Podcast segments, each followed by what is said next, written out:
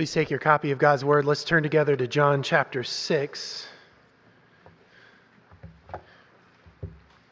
Our text this morning begins at verse 60 and runs to verse 71. And as you're turning, I express it for the whole congregation. Thank you, choir. That was fabulous. Thank you, Ms. Smith. Wonderful to have you all here. Really, really tremendous um, to have our friends from Westminster Academy leading us in worship this morning. Uh, as we come here to this passage here at the end of John chapter 6, I think I wrote this in the first word on worship. It's notable that uh, it looks as though the the interlocutors, the, the folks with whom Jesus is speaking uh, in this passage, have shifted. The crowd in verses 22 to 24, the, the Jews in verse 41, now the disciples in verse 60. It's likely it's the same people. Um, as, they, uh, as Jesus speaks with them, they take on different guises, but be that as it may, um, the keynote of this passage, as we're going to see, is that some who profess to at least be attached to Jesus, to follow him, no longer follow him. Um, they leave. Others will stay. And the question then that comes is what makes the difference between those who leave and those who stay? Uh, those who profess to be followers of Jesus, but then no longer do, and then those who remain with Jesus, who persevere for the long haul. Um, we're going to see that this morning, uh, but in order to see it, we need the help of the Holy Spirit. So let's ask him for his help. Would you pray with me, please? Almighty God, we bless you, and indeed we, we echo what we've already heard. May the meditations of our hearts be acceptable to you, O Lord. We desire to hear the word of God and to think the word of God this morning. And so we thank you and we bless you for our friends from Westminster Academy this morning who've reminded us and prepared us to hear your word. And we pray especially that you would bless them as they continue uh, to, to sing these truths. But Lord, we, we ask now for a blessing for us. And we pray that your Holy Spirit would come and you would open our eyes of faith, that we might see glorious riches in, in this portion of your gospel. We pray it in Jesus' name. Amen. So, John chapter 6, beginning in verse 60. When many of his disciples heard it, they said, This is a hard saying. Who can listen to it? But Jesus, knowing in himself that his disciples were grumbling about this, said to them, Do you take offense at this? Then what if you were to see the Son of Man ascending to where he was before?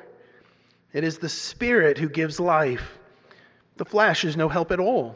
The words that I have spoken to you are spirit and life. But there are some of you who do not believe. For Jesus knew from the beginning who those were who did not believe and who it was who would betray him. And he said, This is why I told you that no one can come after me unless it is granted him by the Father. After this, many of his disciples turned back and no longer walked with him. So Jesus said to the twelve, Do you want to go away as well? Simon Peter answered him, Lord, to whom else shall we go? You have the words of eternal life, and we have believed and have come to know that you are the Holy One of God. Jesus answered them, Did I not choose you, the twelve? And yet one of you is a devil. He spoke of Judas, the son of Simon Iscariot, for he, one of the twelve, was going to betray him. This is the word of the Lord. Thanks be to God. So, my kids will be probably the first to tell you that when I go out shopping, I don't really shop. Uh, their saying is, Dad doesn't shop, he buys. Uh, that's that's really different from my dad. My dad will shop and shop and shop. Like he'll if he's going to buy a product, he will he will scour the internet, go to multiple stores, and try to negotiate with the sales guy who has really no authority to lower the price on what he's trying to buy. Uh, that's not me. Um, I usually get it in my head that I want X, whatever X is, and I will go into the store where I think X is most likely to be, and I will go directly to the item and purchase it and leave the store as quickly as possible. There's a problem though, and that's sometimes I go to the store where I think X, whatever it may be, is likely to be, and they don't have it. And that begins what my kids will call the quest. Uh, the quest basically involves going to multiple stores where I think X may be, going directly into the store, looking for it, not finding it, and leaving it. And, and sometimes I'm successful. You go to four or five or six places and you finally find that thing you were looking for. But sometimes I have to get to the end of the quest and I realize, yeah, there's nowhere else to go. There's, there's no other place where I'm going to find this product. I still haven't found what I'm looking for, and the quest comes to an end.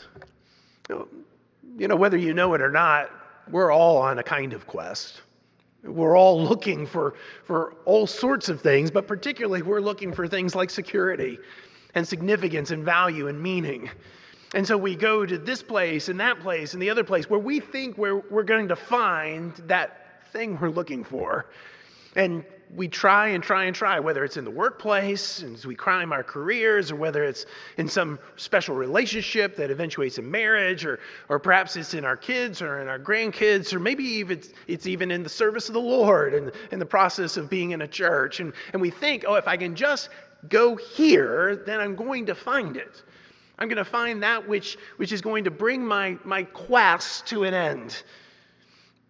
It was Augustine who said that, that we have restless hearts. Our hearts are restless, he said. I think it was an indication that we're all on a quest and we're all trying to find these, these things that we think we most desperately need. But what happens all too often? We go to this place and we go to that place and we try this thing, we try that thing, and what do we say? Yeah, I still haven't found what I'm looking for. Uh, there's no place else to go. I've, I've run out of places to find the solution to my deepest desires. And that's the rest of the quote from Augustine, isn't it? Those of you who know it. Our hearts are restless, O Lord, until they find their rest in you. I, I think ultimately what's going on in this passage our, our, disciples, followers, those who've been walking with Jesus at least since the end of John chapter 2, when they saw the signs that he did in Jerusalem and they, they saw the ways that he gave good gifts, there have been many who've been following him, thinking that perhaps by following Jesus, walking with him, they'll get the good gifts that Jesus gives, but they, they don't really want Jesus. And it's, it's part of their quest, isn't it? To try to find that which will actually fill their empty souls, that will bring their restlessness to an end. But for those who simply have a profession and haven't actually rested in Jesus, what happens? Well, they end up leaving. Uh, they end up, though they profess for a time to be attached to Jesus, they say, Well, I tried Jesus, I tried Christianity, I tried religion, it doesn't work, so I'm going to go on another quest. But for those who stay, they come to confess like Peter did. No, where else shall we go? There's nowhere else to go. Jesus, you're the end of the quest. That's what God has for us, I think, in this passage. But we need to go a little bit deeper. And we need to think about these ones who leave. Um, that is the keynote of the passage. It's where the passage turns. You, you see it in verse 66. Your Bibles are open, right? You can see it in your Bible. After this, many of his disciples turned back and no longer walked with him. This group that was called the crowds, and then the Jews, when they were oppositional to Jesus, now they're, they're those who've been walking with Jesus, have been somewhat attached with, to Jesus, but now they've turned away. They, they're no longer walking with him. Why? Why did they leave? Well, this passage, I think, suggests two reasons why these erstwhile disciples, those who had some kind of profession of attachment to Jesus, leave following Jesus. And the first reason is it really has to do with hard truths. That's actually what they say. You see it in verse 60? Verse 60 says, When many of the disciples heard it, they said, This is a hard saying. Who can listen to it? Now, we, we might want to read that as though these people were follow, who were following Jesus found his sayings hard, especially the sayings that we looked at last time. After all, Jesus in the previous section had said, Unless you eat my flesh or drink my blood, you have no part in me. You, you won't enter into life. And perhaps uh, that's what they're referring to, that this was a hard saying, and because they were interpreting it a, uh, in, a, in a crudely literalistic fashion, as though Jesus was recommending cannibalism. But, but I don't think that's what's going on. I don't think the problem is that they found Jesus' sayings hard to understand. No, in fact, I think they understand all too well what Jesus is saying. I think, I think that these disciples, these erstwhile followers, know that Jesus is claiming to be God Himself in human form. They know that He is telling them that their only hope for eternal life is to believe in Jesus in such a way that they're utterly reliant upon Him, moment by moment, day by day, constantly feeding themselves in faith upon Jesus. I think they understand perfectly well and they see this as a hard saying. And you know what? It is. Y'all, the gospel is a hard word. Because the gospel actually calls you to ob- abandon all hope for yourself based on your own doing, based on your attempts to climb the ladder of, of success or beauty or excellence or value. The gospel calls you to set all of that aside and to rest your heart in Jesus, to rely upon Him, to, to receive Him.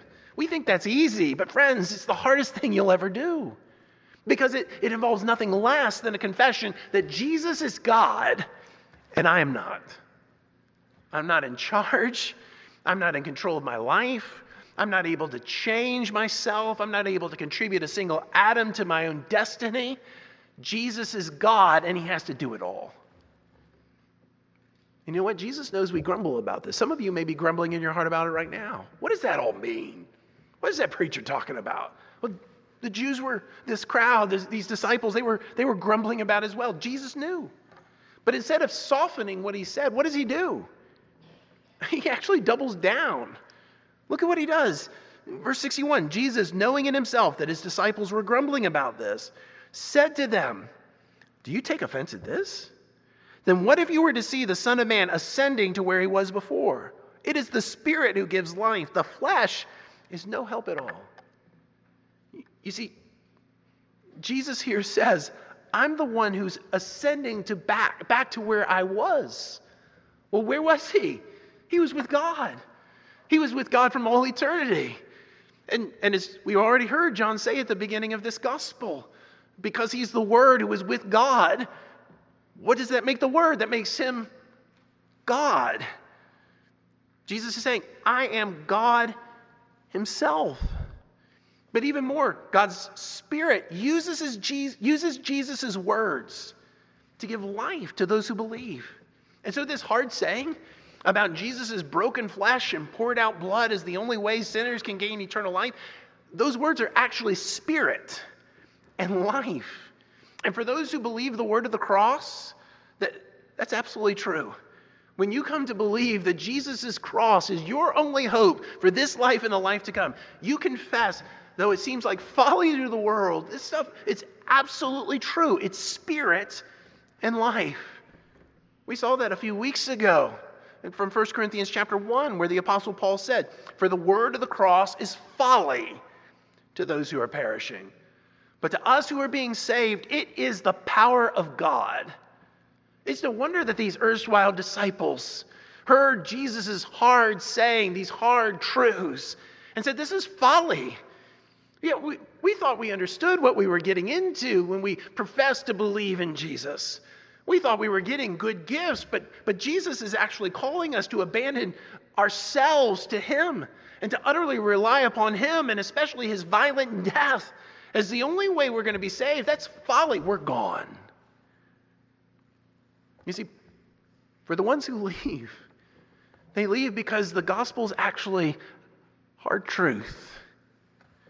But there's another reason here that Jesus gives why these leave. Not only hard truths, but, but ultimately hard hearts. You see what Jesus says in verse 64? Jesus says, But there are some of you who do not believe. For Jesus knew from the beginning who they, those were who did not believe and who it was who would betray him. And he said, This is why I told you that no one can come to me unless it is granted him by the Father. You see, in what Jesus says here, we have both sides of this reality. From the human side, the issue is that while, while they're, uh, well, uh, is that these erstwhile disciples did not believe. They've seen the signs, they've eaten the bread, they've heard the sermon, but they still do not believe. They've, they've hardened their hearts against the gospel. And even though they follow for a time, they, they're not genuine believers who exercise true faith. They had a profession of faith, but, but the reality of it was not in their hearts. But, but from God's side, the reason why their hearts were hard was because, as Jesus said, it, it was not granted from the Father for them to come to Jesus. And here's the sovereign purpose of God at work. And we might wonder how do we reconcile these realities, both of which are true? That, that their hearts were hard, that they do not believe, but but the Father is the one who did not grant it so. We wrestle with that, don't we? And yet, as important as those questions are, and in some ways they're less important than the existential questions of our own hearts. Namely, that, that we ask, what about my loved one who does not believe? Or, or what about my, my child who was baptized here in this church who, who doesn't believe? Or what about me? What confidence do I have that one year, three year, five year, ten years from now, that I'll still be following Jesus, that I'll still believe? I mean, that, those are the real questions. It's where the rubber meets the road.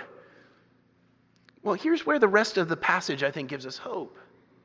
Because it, it turns our attention from the ones who leave to the ones who stay. And, and it, it explains to us both what the difference is but also calls us to, to the, in the direction of what we're to do or, or where we're to go. I mean, Jesus turns to the disciples. After the, the disciples turn away, he turns to the, those who remain, and especially to the 12, and he asks them, Do you want to go away as well? Or another way you can render that, you don't want to leave also, do you? And the 12's response, given through Peter as, as their spokesman, it, it points us to the only place of hope. The only place of hope for anyone, whether it's a loved one or a child or for ourselves. It's not found in prying into the mysteries of how to reconcile human responsibility and divine sovereignty. Rather, the, the, the, place where we take our hearts to hope is, is to rest our hearts in Jesus' own words. I mean, that's what Peter says. Verse 68, he says, Lord, to whom shall we go? You have the words of eternal life. He calls him Lord. Often in John's gospel, that's a honorific equivalent to our sir, but here, particularly, it's meant to call Jesus Master, Lord, even God, as we're going to see. And so Peter says, Master, there's, there's nowhere else to go. We've, we've gone here and we've gone here and we've tried this and we've tried that, and our souls haven't found what they were looking for. There's nowhere else to go. No one else, no other teacher, no other guru, no other source of wisdom or, or hope or, or salvation. And there's nowhere else to go because you have the words of eternal life. You've just said it, Master. The words that I've spoken to you are spirit and life. And so it is for each one of us. That's what they're saying through Peter as their spokesman. And friends, that's, that's, that's your hope this morning for your loved one. That's your hope for your child. And ultimately, that's your hope for you. It's the word of promise, it's the words that Jesus speaks here. These words of life. Jesus is saying to you if you believe in him, if you, if you receive him, if you rest upon him, rely upon him, you will not perish, but you have everlasting life. You will live if you cling to the word of promise that we all know that it's more than a banner at a football game, that, that God so loved the world that he gave his one and only Son, that whoever believes in him should not perish but have everlasting life. And if you receive that word of promise and say, Yes, it's true and it's for me, these are words of life. You will live. If you see Jesus' death on the cross, his crucified flesh, his poured out blood as your death, as for you and for your sin, if you rely upon that death as though it were food to sustain you to eternal life, Jesus is saying to you, you will live. if you see him as death's conqueror, uh, submitting to the power of death for three days, only to emerge victorious from the grave, bodily, really, and for you, and you believe that because he lives, so will you, you will live. Friends, this word of the cross, this word of promise, Jesus extends to you as a gift. He extends it to you as grace, and all you need to do is to bring your quest to an end, is to stop running and receive it, is to rest upon this word of promise, is to rely upon it. But not only relying upon these words of promise, because, friends, Jesus' words of promise are actually meant to, to lead you to Jesus as the very word of God. I mean, that's the rest of, of Peter's confession that, that Jesus is ultimately God himself. You see what he says? Verse 69 Lord, to whom, to whom shall we go? You have the words of eternal life. Verse 69 And we have believed and have come to know that you are the Holy One of God. You see, Jesus' words created faith in Peter and in the rest as, as the Word of God. Jesus' word is, are effective words, they are effectual means of grace, effectual means of salvation, as we saw in John chapter 5. Jesus' word does it all because Jesus' word affects what he purposes and promises. And that's what Jesus' words did for Peter and his friends to show him, to show them who Jesus actually is, namely the Holy One of God. It's interesting that that title that Peter gives Jesus, Holy One of God, it's used twice else in the Gospels, once in Mark and once in Luke. Both times, it actually comes from the mouth of ones uh, inhabited by demons. Those in the spiritual realm who actually knew who Jesus was in his full glory, they knew that Jesus was the Holy One of God. Here in John's Gospel, it's, it's used in, as equivalent to the other titles we've already seen that Jesus is the Word of God, that Jesus is the Son of God, that Jesus is the Son of Man. In other words, when, P- when Peter is confessing on behalf of the group that we believe and have come to know that you are the Holy One of God, they were saying, We believe, Jesus, you're God's own Son, that you are equal with God, and in fact, you are God's own self in human form. And the reason then, while these followers stayed, is because these external words of God, these words of promise given as gifts to us, that if we believe in Jesus, we will be saved, produced and sustained faith so that we might believe that Jesus is God's own self and a Savior for sinners like us. Friends, it's just as Paul said in Romans chapter 10 faith comes from hearing, and hearing through the Word of God. So, what does that mean? What does that mean for, for those whom we love? What does that mean for, for our children who perhaps have wandered from the faith? What does that mean for us?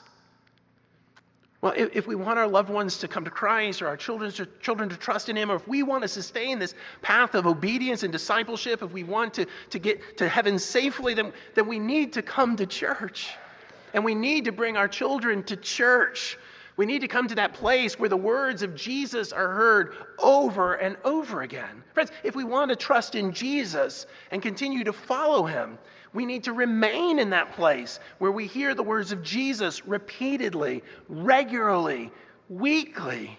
Likewise, we need to reorient our lives around that place where we will hear Jesus' words repeatedly, regularly, weekly, so that when we move to a new city or we take a new job, we do so before we commit to moving or taking the job, we make sure there's a place where we're going to hear the words of Jesus over and over again.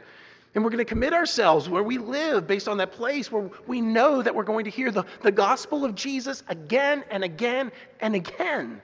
We, we orient our lives around these words because these words are spirit and these words are life. I'm going to flip it around. If we absent ourselves from corporate worship, where the word of Jesus and the words of Jesus are preached to us, you know what's going to happen? We're going to find it increasingly difficult to stay. And we're going to find it much easier to leave Jesus and to leave those who follow Jesus. Our confession of faith actually teaches us that. That when we leave off uh, the means of our preservation, this is the language it uses in chapter 17, paragraph 3 of the Westminster Confession of Faith. When we leave off the means of preservation, we're in great danger. We're in great danger that we may not persevere all the way to the end. It's because Jesus uses his words to lead us to himself as the Word. And so we need to be in that place where we will hear that Jesus is the one who dies and yet lives. You see, the cross is never far from Jesus, even here in John's gospel. We, we hear about it implicitly at the end of the chapter. You see it in verse 70. Jesus answered them, Did I not choose you, the twelve? And yet one of you is a devil, or actually better, the devil. He spoke of Judas, the son of Simon Iscariot, for he, one of the twelve, was going to betray him. See, earlier in verse 64, in this section, there's a parenthesis where we're told that Jesus knew who it was who would betray him. But, but here at the end of the chapter, we're told explicitly who that someone was. It's Judas, the son of Simon from the town of Iscariot. He, as one of the twelve, would betray him, would deliver him over. And in fact, putting this all together, Jesus actually calls Judas the devil, the one doing the devil's work. And what was that work? To deliver Jesus over. To deliver him to whom? Well, to those who wanted to kill him, as, as chapter 5, verse 18 told us. To those who would rend his flesh like bread, and who would spill his blood like drink. Deliver him over to those who would crucify him. And yet, even this falls under the sovereign purpose of God and is under the control of Jesus because he's the one who chose the 12, which means he's the one who chose Judas. So that even this betrayal, even this being delivered over, even his death is under his own sovereign direction and purpose, which is nothing less than salvation. That his flesh would be rent and his blood would be spilt for you. Not just for the world, but for you. And so the question you need to ask yourself this morning is are you ready to stop running? Are, are you ready to stop going to these various places where you think you're going to find that which your heart most desperately longs for, whether it's meaning or security or significance or whatever it may be? And you're going here and you're going here and you're going here and you're going here, and your heart still hasn't found what it's looking for. Yeah, you believe the kingdom is coming. You believe that reality is going to be shaped around this kingdom, but you still haven't found what you're looking for. Are you ready to stop? To stop running and to put your trust in Jesus. To rest your heart and to rely upon Him, to feed upon Him and gain your nourishment from Him so that day by day, moment by moment, you might say, Jesus, you're my hope. The hope of, you're the ground of all my hope in this life and the life to come. I'm ready to be done running. I'm ready to bring my quest to an end. Will you say that this morning? Would you pray with me, please? Almighty God, we pray that you would do your work in our hearts and lives that are far beyond what we could ask or imagine. We know that for those who, who are resting their hearts in the words of Jesus and the, the Word who is Jesus, they'll not be shaken. Though, though life's storms come, though they might be plagued at times with doubts, in the end, you are the one who holds them firm. They've grasped hold of you only because you grasped hold of them first. But Lord, I do pray for my friends here today who perhaps have had a profession of faith but have been wandering around and they've been going to different places trying to, to bring their restless hearts to rest. Lord, I pray that today, today would be the day of salvation and they would rest their heart yet again in Jesus Christ. Grant us this grace, Lord, we ask. We pray it in Jesus' name. Amen. As we prepare our hearts,